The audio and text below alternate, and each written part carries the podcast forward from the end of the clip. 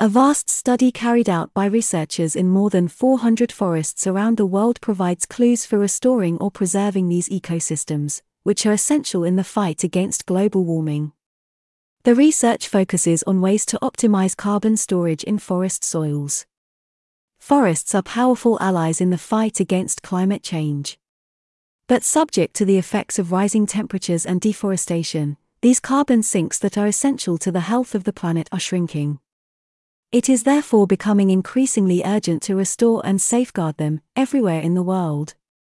To better understand how these ecosystems store carbon, France's National Research Institute for Agriculture, Food and Environment, INRAE, compiled and analyzed the results of 114 scientific publications.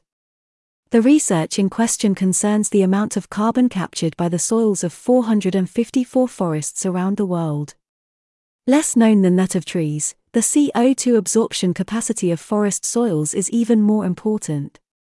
According to the results of this study, published in Nature Communications, the best way to optimize the storage capacity of forest soils depends primarily on the climate and the local tree species. Cypress, maple, and redwood, for example, thrive on fertile soils and grow in forests with warm or temperate climates. These species promote the development of a fungus, providing stable organic matter to the soil, which could help make it more resistant to fire. Pine and fir forests, which grow in cold, mountainous, or boreal climates, have less fertile soils but greater carbon capture capabilities. Diversification of tree types is also important, as it increases the biomass of forests.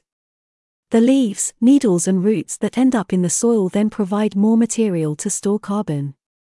Forests composed of a mixture of two species can thus store more carbon than single species forests, provided they grow faster than the latter, the researchers explain.